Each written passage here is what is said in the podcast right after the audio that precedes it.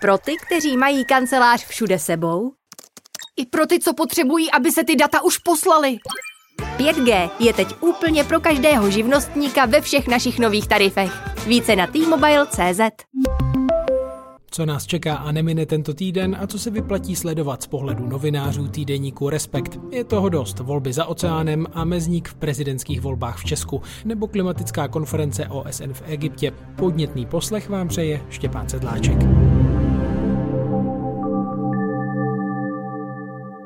Začneme v Česku. 8. listopadu končí lhůta pro podání kandidátních listin u ministerstva vnitra, takže bychom finálně měli vědět, kdo se bude ucházet o úřad prezidenta České republiky. Spolu se mnou je tu kolegyně Andrea Procházková. Ahoj. Ahoj, pane. Čím je tenhle oficiální termín důležitý? Mohla bys to přiblížit? Dozvíme se, kdo vlastně kandiduje v prezidentské volbě, která se koná v lednu. Respektive nedozvíme se toho 8. kdo kandiduje, dozvíme se akorát, kdo odevzdá podpisy, ať už občanské podpisy, kterých musí být 50 tisíc tisíc nebo dejme tomu parlamentní, ať už od poslanců nebo senátorů. A pak za pár dnů, možná týdnů, spíš dnů, se dozvíme, kdo kandiduje, kdo splnil oficiálně ty podmínky, protože ministerstvo vnitra to prověří, udělá takový jako vzorky, ze kterých zjistí, jak moc jsou tam sfalšované podpisy nebo špatně podepsané listiny a podobně a pak řekne, kdo přesně bude kandidovat. Takže budeme mít celý seznam uchazečů o tenhle úřad, ale jak si teď eh, stojí ti kandidáti, kteří už to dopředu deklarovali podle nejnovějších průzkumů? Vyšel uh, nový průzkum agentury Median, který byl sbírán během října, takže vlastně to je tam ten poslední den, kdy Andrej Babiš oznámil, že bude kandidovat. To znamená, že úplně nevíme, jak moc se to promítne do těch čísel, ale ukazuje to to, co se ukazuje posledních pár měsíců, to, že jsou tři relevantní kandidáti. Na prvním místě je stále Petr Pavel, který má 22,5% momentálně a poté Andrej Babiš, kterého by volilo 22% a poté Danuše Nerudová, která nejvíce roste, vlastně zaznamenala 5% nárůst a má teď 15%, kteří by ji volili v prvním kole. Ostatní se pohybují pod 10%, máme tam Pavla Fischera, který má 7% a Josefa Středulu taky se 7%, Marek Hilšer 4,5% a tam to vlastně vypadá, že ani nemají velký potenciál růst. Hmm a je tam i výhled do druhého kola. Zatím to stále vypadá, že Andrej Babiš by byl poražen jak Petrem Pavlem, tak Danuší Nerudou a poměrně o dost, nebylo by to jako o 150 tisíc hlasů jako v minulých prezidentských volbách, ale jak říkám, je to průzkum, který se dělal předtím, než to Andrej Babiš oznámil.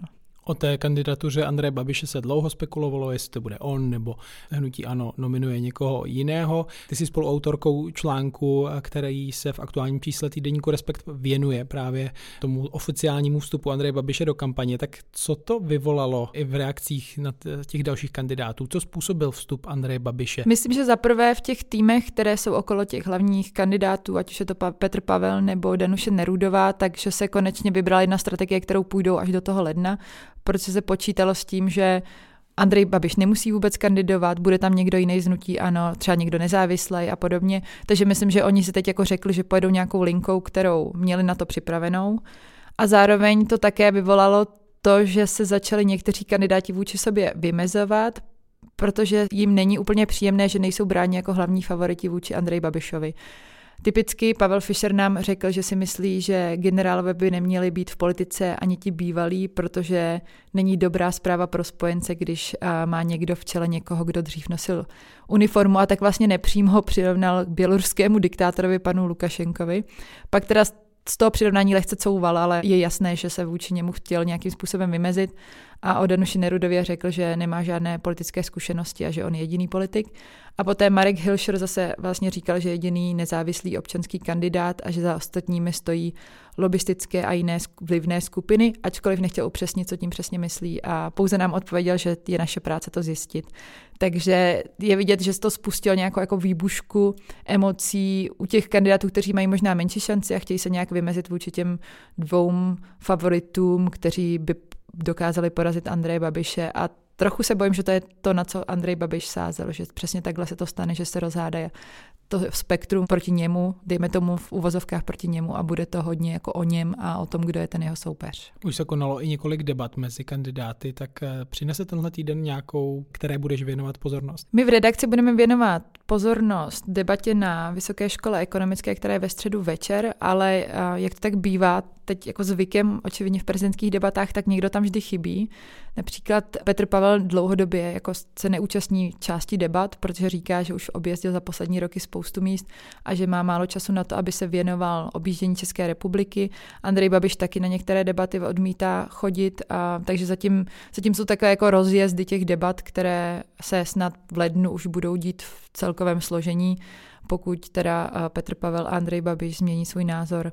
Takže si myslím, že se v následujících týdnech nedá očekávat žádná jako obří debata, kde se ukáže, kdo si jak stojí v tom celém porovnání, ale spíš to budeme muset čekat v tom lednu, těsně před těma volbama a hlavně asi v televizi, to je na co oni čekají. Protýká Andrea Procházková, která pro vás bude nejen debaty zevrubně sledovat a analyzovat. Díky. Díky za pozvání. Ve Spojených státech v úterý volí nové služení sněmovny reprezentantů a třetiny senátu. Víc si řekneme s Barbarou Chaloupkovou. Ahoj. Ahoj Štěpane. Strana, která má většinu v kongresu, teď jsou to tedy demokraté, a má v Bílém domě prezidenta v půlce funkčního období většinou utrpí ztrátu v amerických volbách. Je to tak? Kdy se naposledy stalo, že by tahle strana vyhrála? Je to tak. Myslím si, že já jsem viděla nějaké průzkumy, že snad průměrně opozice získá nějakých 25 křesel v kongresu, jako historicky. A myslím si, že naposledy, kdy se tohle až jako železný pravidlo americké politiky nepotvrdilo, tak bylo v roce 2002, kdy uh, republikáni, tehdy strana prezidenta George Bushe, uh, oni v těch volbách vlastně neprohráli a to byla strašně specifický období tím, že bylo poutoucí z 11. září a tehdy tam byl takový ten jako efekt jako patriotický, že se vlastně společnost um, jakoby se šikuje uh, za tou stávající administrativou, takže to byly hodně specifické okolnosti, ale šlo by říct, že letošní rok je také specifický. To rozhodně. Letošním volbám do kongresu předcházela nebývale vyhrocená, bych řekl, atmosféra až násilná, o které i píšeš v aktuálním čísle týdeníku Respekt v článku s názvem Zvýšená pravděpodobnost rány kladivem. Mohla bys přiblížit, čím se ty letošní volby do kongresu vymykají? Vlastně ten, ten titulek toho textu, to se odkazuje k příběhu, který myslím, že českým médií proletěl taky českým veřejným prostorem. Kladivo míří na Nancy Pelosi. Ano, a ona tedy bohužel šéfka americké sněmovny Pelosi, ona pro ní naštěstí nebyla doma, bohužel pro jeho manžela, který se až jako z nějakého bečkového hororu prostě probudil v posteli, kam se mu vloupal prostě do baráku člověk, který nad ním stál s kladivem a hledal jeho ženu.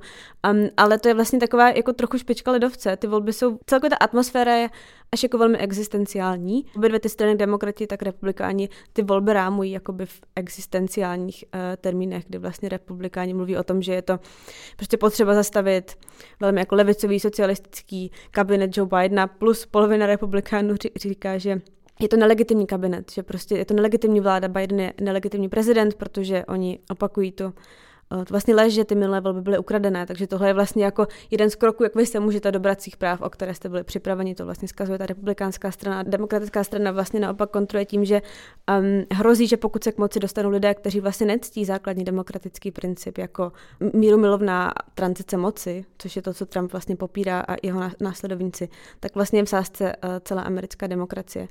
A ty volby jsou, myslím si, hodně vyostřeny, protože jde vlastně o první volby po konci pandemie, konec pandemie, říkám v pouzovkách, pandemie samozřejmě není u konce, ale je u konce taková ta asi fáze, kdy se to opravdu velmi řešilo, byly uzávěry společnosti, ekonomiky, toho jsou první volby potom.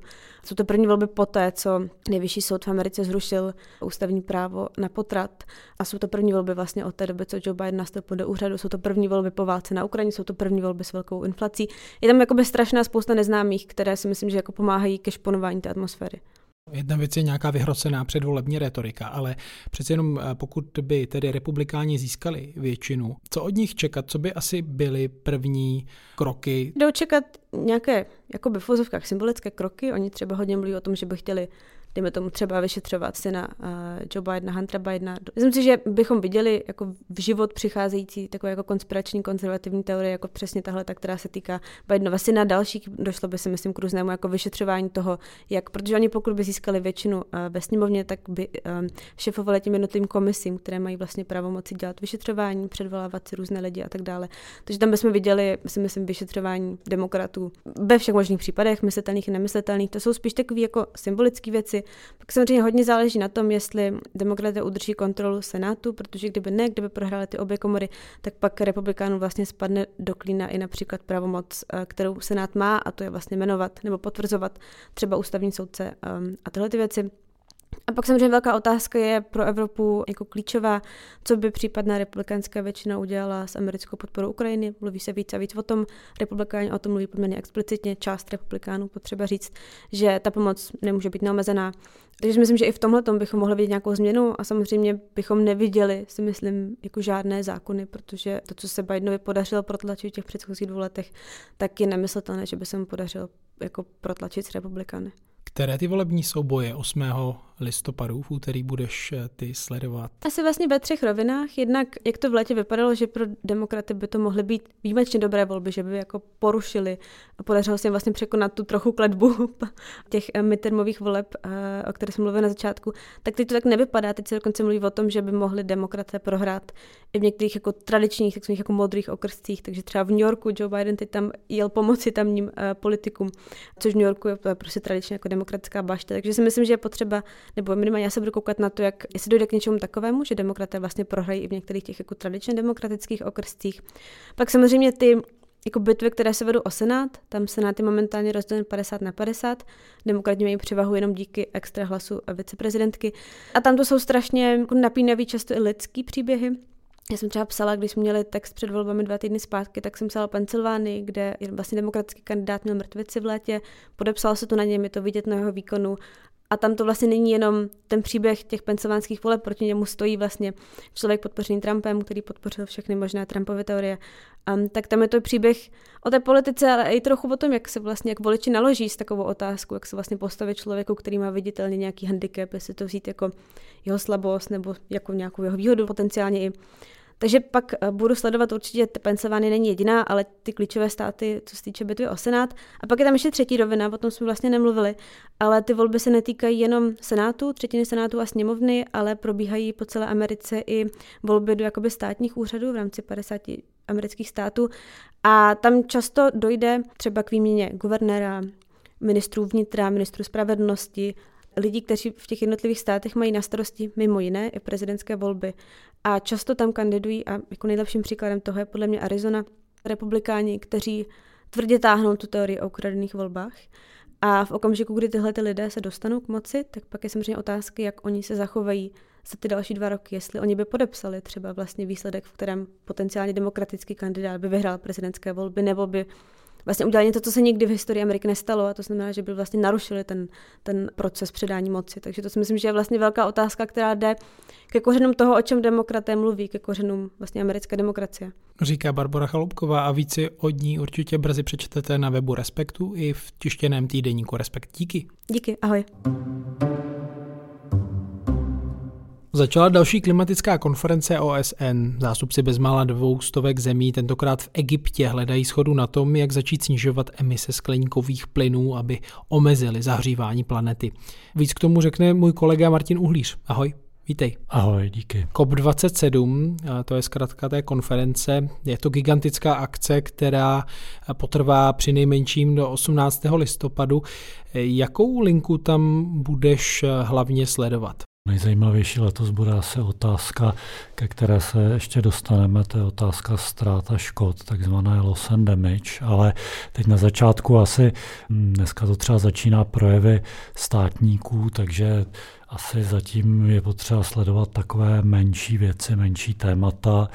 Třeba bude zajímavé, s čím v pátek přijede prezident Biden, jestli třeba nějak se neoživí ta spolupráce s Čínou, kterou Čína pozastavila vlastně letos v létě.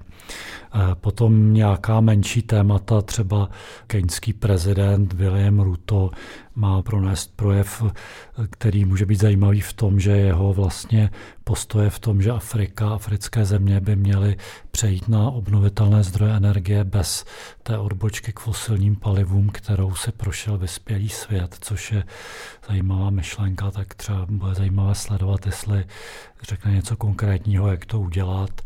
Další třeba taková menší věc je, že na kopu 26 minulý rok, tak neuvěřitelný počet 145 států, na jejich území je více než 90% světových lesů, tak slíbili, že zastaví odlesňování a zvrátí ten trend, ale od té doby se vůbec vlastně nic nestalo, což je pro ty, tahle jednání trochu typické.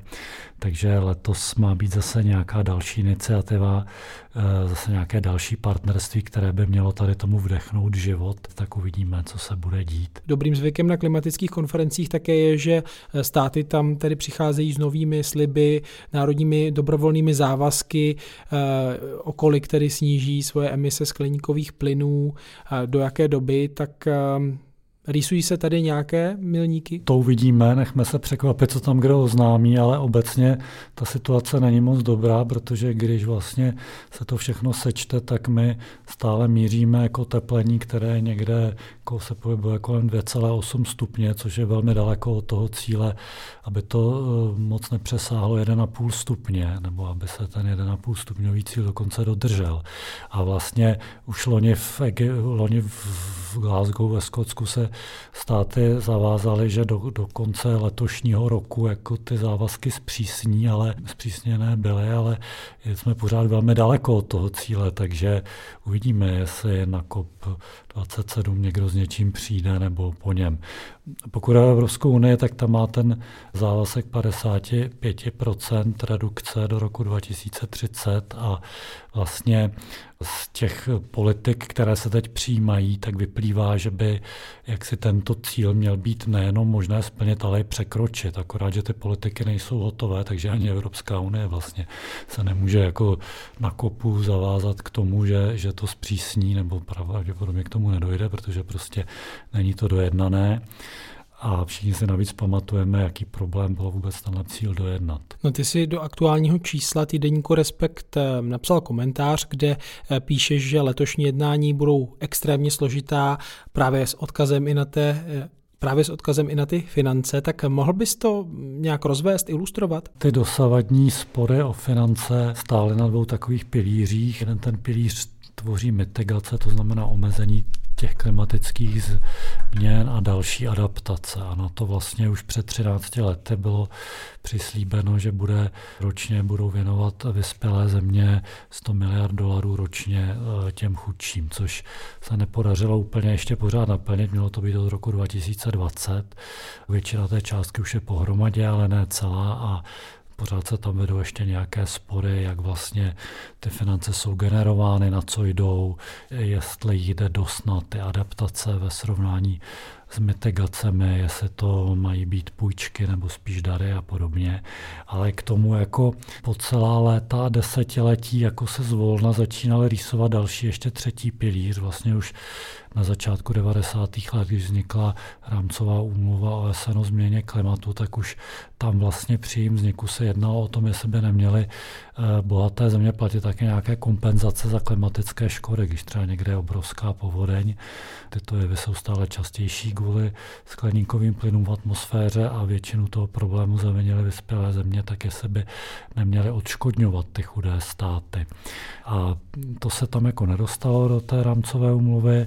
Pak se o tom znovu jako začalo mluvit v Paříži, do pařížské dohody už se to jako podobě nějaké nekonkrétní poznámky dostala. Od té doby ty požadavky rozvojových zemí stále si spolu s tím, jak se ta situace zhoršuje. Asi taky tam hraje roli to, že ty atribuční studie vědecké jsou čím dál lepší v tom, že dokážou nějak vysledovat, spočítat souvislost, pravděpodobnost výskytu mezi těmi extrémními projevy počasí a změnou klimatu. Je to tak? Ano, dneska už neplatí ten argument, že to nejde jako prokázat ta souvislost.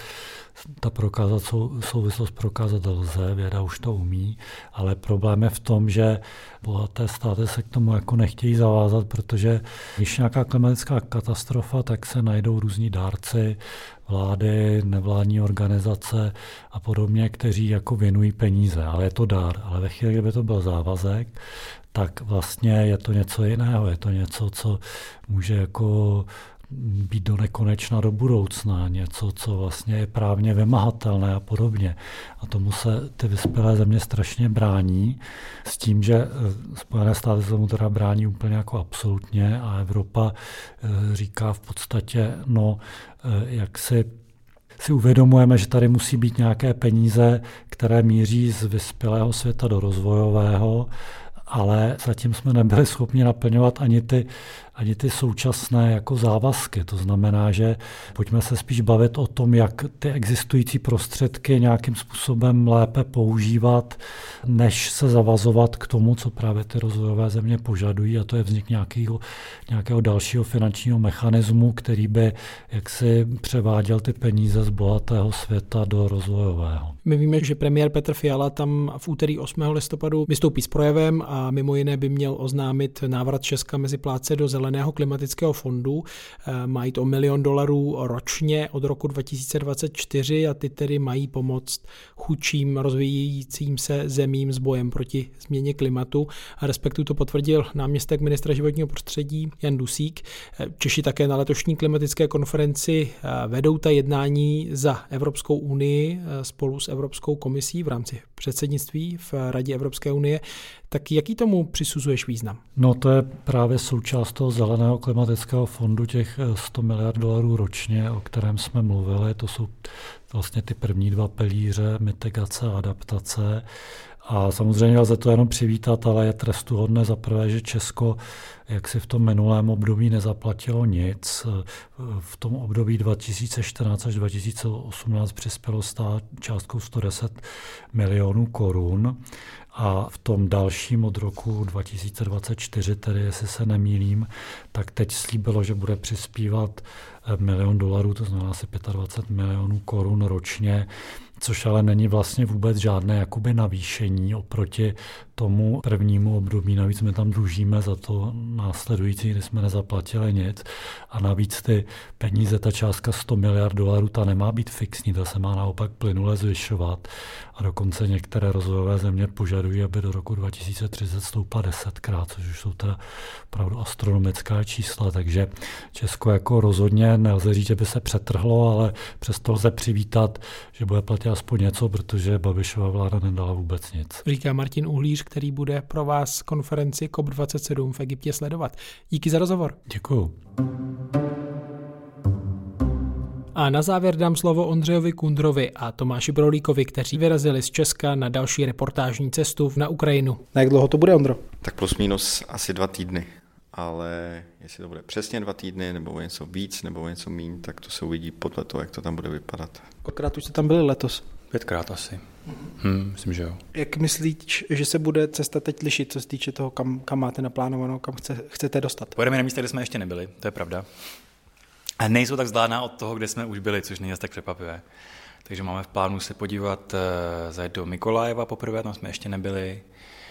Nebyli jsme ani v Iziumu, protože když jsme tam byli naposledy, tak byl ještě okupovaný, teď už není.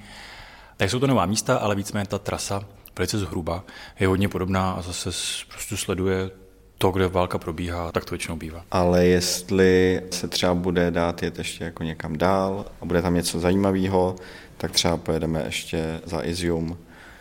To fakt jako záleží podle toho třeba, jestli se tam bude nějak jako posunovat fronta a tak. My bychom chtěli i s vojákama eh, se někam podívat, eh, ale to spíš na jihu, právě za Mikolajevem nebo někde mezi Mikolajevem a Chersonem, tak eh, to je taky jako nějaký nový místo. Jak vypadá KPZ vybavení při cestě do země, kde aktuálně probíhá konflikt? Tak máme kartičku s pojištěním a telefon. To je víceméně to, co asi je potřeba nejvíc. Ale máme sebou neprůstřelné vesty a helmy, to vždycky. A to je asi všechno. A dost teplé oblečení, protože už je listopad.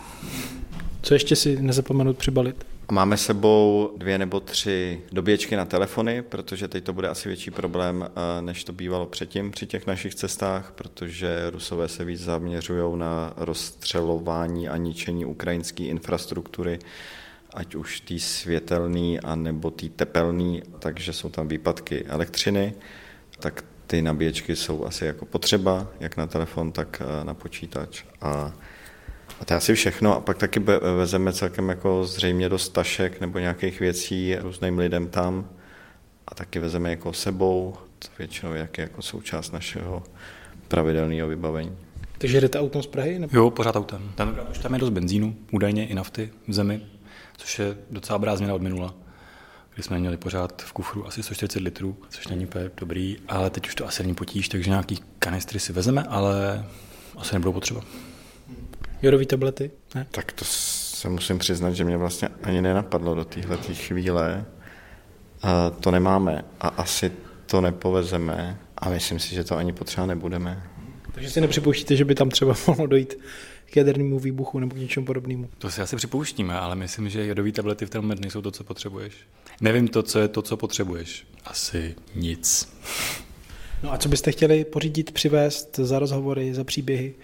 Samozřejmě ta představa na začátku cesty vypadá nějak a potom v praxi uvidíte, co je možný, ale jaká je ta vize teď? Tak já to nechci takzvaně úplně prozrazovat, aby se čtenáři a čtenářky měli na co těšit, ale dejme tomu, že to je jako rok války. Tenhle ten rok jako pomaličku končí, ne ještě úplně, ale tak trochu. A tenhle ten rok jsme prožili s válkou, respektive Ukrajinci, a chceme dělat tam příběhy a reportáže, který nějakým způsobem odrážejí to, co se během toho roku stalo, co nějak ten rok může víc jakoby popsat, co je nějak jako charakteristický eh, pro tuhle tu válku. Tak to máme nějaký nápady, co bychom chtěli dělat. A pak taky vždycky se snažíme dělat nějaké rozhovory i s lidma třeba v Kijevě, který rozhodují, tak to taky máme něco naplánovaného a uvidíme, jestli to všechno vyjde. Tome, chceš tomu něco přidat? To je důležité říct, že jakákoliv cesta s Ondrou proběhne přesně tak, jak se naplánuje předem, takže tam není prostor pro překvapení a to je dobře. A to já bych teda rozporoval. Já myslím, že to eh, často se vyvíjí i úplně jiným způsobem. Je pravda, že já mám věci rád hodně jako naplánovaný, ale stejně tam jako potkáme spoustu lidí nebo spoustu příběhů, který jsme dopředu neznali a, a třeba někdo nám to odřekne a pak se to stejně vyvíjí trochu jinak. Tak vám přeju šťastnou cestu, nebo možná spíš zlamte vás. Tak dík. Díky. To bylo z přehledu agendy tohoto týdne vše. Více dočtete v aktuálním čísle týdeníku Respekt. Naslyšenou se těší Štěpán Sedláček.